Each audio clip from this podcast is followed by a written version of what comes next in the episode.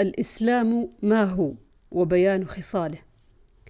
عن أبي هريرة قال قال رسول الله صلى الله عليه وسلم سلوني فهابوه أن يسألوه. فجاء رجل فجلس عند ركبتيه فقال يا رسول الله ما الإسلام؟ قال لا تشرك بالله شيئا وتقيم الصلاة وتؤتي الزكاة وتصوم رمضان. قال صدقت. قال يا رسول الله ما الإيمان؟ قال أن تؤمن بالله وملائكته وكتابه ولقائه ورسله وتؤمن بالبعث وتؤمن بالقدر كله. قال صدقت. قال يا رسول الله ما الإحسان؟ قال أن تخشى الله كأنك تراه. اللهم اجعلنا منهم. فإنك إلا تراه. فإنك إلا تكن تراه فإنه يراك. قال صدقت. قال يا رسول الله متى تقوم الساعة؟ قال ما المسؤول عنها بأعلم من السائل وسأحدثك عن أشراطها. إذا رأيت المرأة تلد ربها فذاك من أشراطها. وإذا رأيت الحفاة العراة الصم البكم ملوك الأرض فذاك من أشراطها. وفي رواية ملوك الناس فذاك من أشراطها وإذا رأيت رعاء البهم يتطاولون في البنيان فذاك من أشراطها في خمس من الغيب لا يعلمهن إلا الله ثم قرأ إن الله عنده علم الساعة وينزل الغيث ويعلم ما في الأرحام وما تدري نفس ماذا تكسب غدا وما تدري نفس بأي أرض تموت. إلى آخر السورة. قال ثم قام الرجل فقال رسول الله صلى الله عليه وسلم ردوه علي فالتمس فلم يجدوه. فقال رسول الله صلى الله عليه وسلم هذا جبريل أراد أن تعلموا إذ لم تسألوا. باب بيان الصلوات التي هي أحد أركان الإسلام. عن طلحة بن عبيد الله قال جاء رجل إلى رسول الله صلى الله عليه وسلم من أهل نجد ثائر الرأس نسمع دوي صوته ولا نفقه ما يقول حتى دنا من رسول الله صلى الله عليه وسلم فإذا هو يسأل عن الإسلام.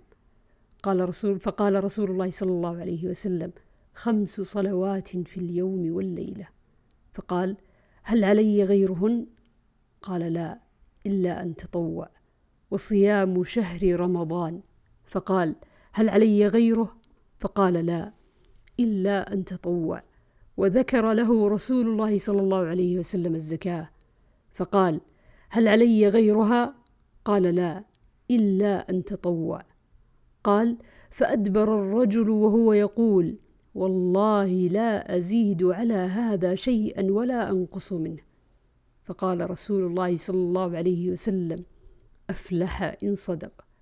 وفي رواية أفلح وأبيه إن صدق. أو دخل الجنة وأبيه إن صدق. باب السؤال عن أركان الإسلام. عن أنس بن مالك قال نهينا أن نسأل رسول الله صلى الله عليه وسلم عن شيء. فكان يعجبنا أن يجيء الرجل من أهل البادية العاقل فيسأله ونحن نسمع. فجاء رجل من أهل البادية فقال يا محمد أتانا رسولك؟ فزعم لنا أنك تزعم أن الله أرسلك. قال صدق. قال فمن خلق السماء؟ قال الله. قال فمن خلق الأرض؟ قال الله. قال فمن نصب هذه الجبال وجعل فيها ما جعل؟ قال الله. قال فبالذي خلق السماء وخلق الأرض ونصب هذه الجبال آه الله أرسلك؟ قال نعم.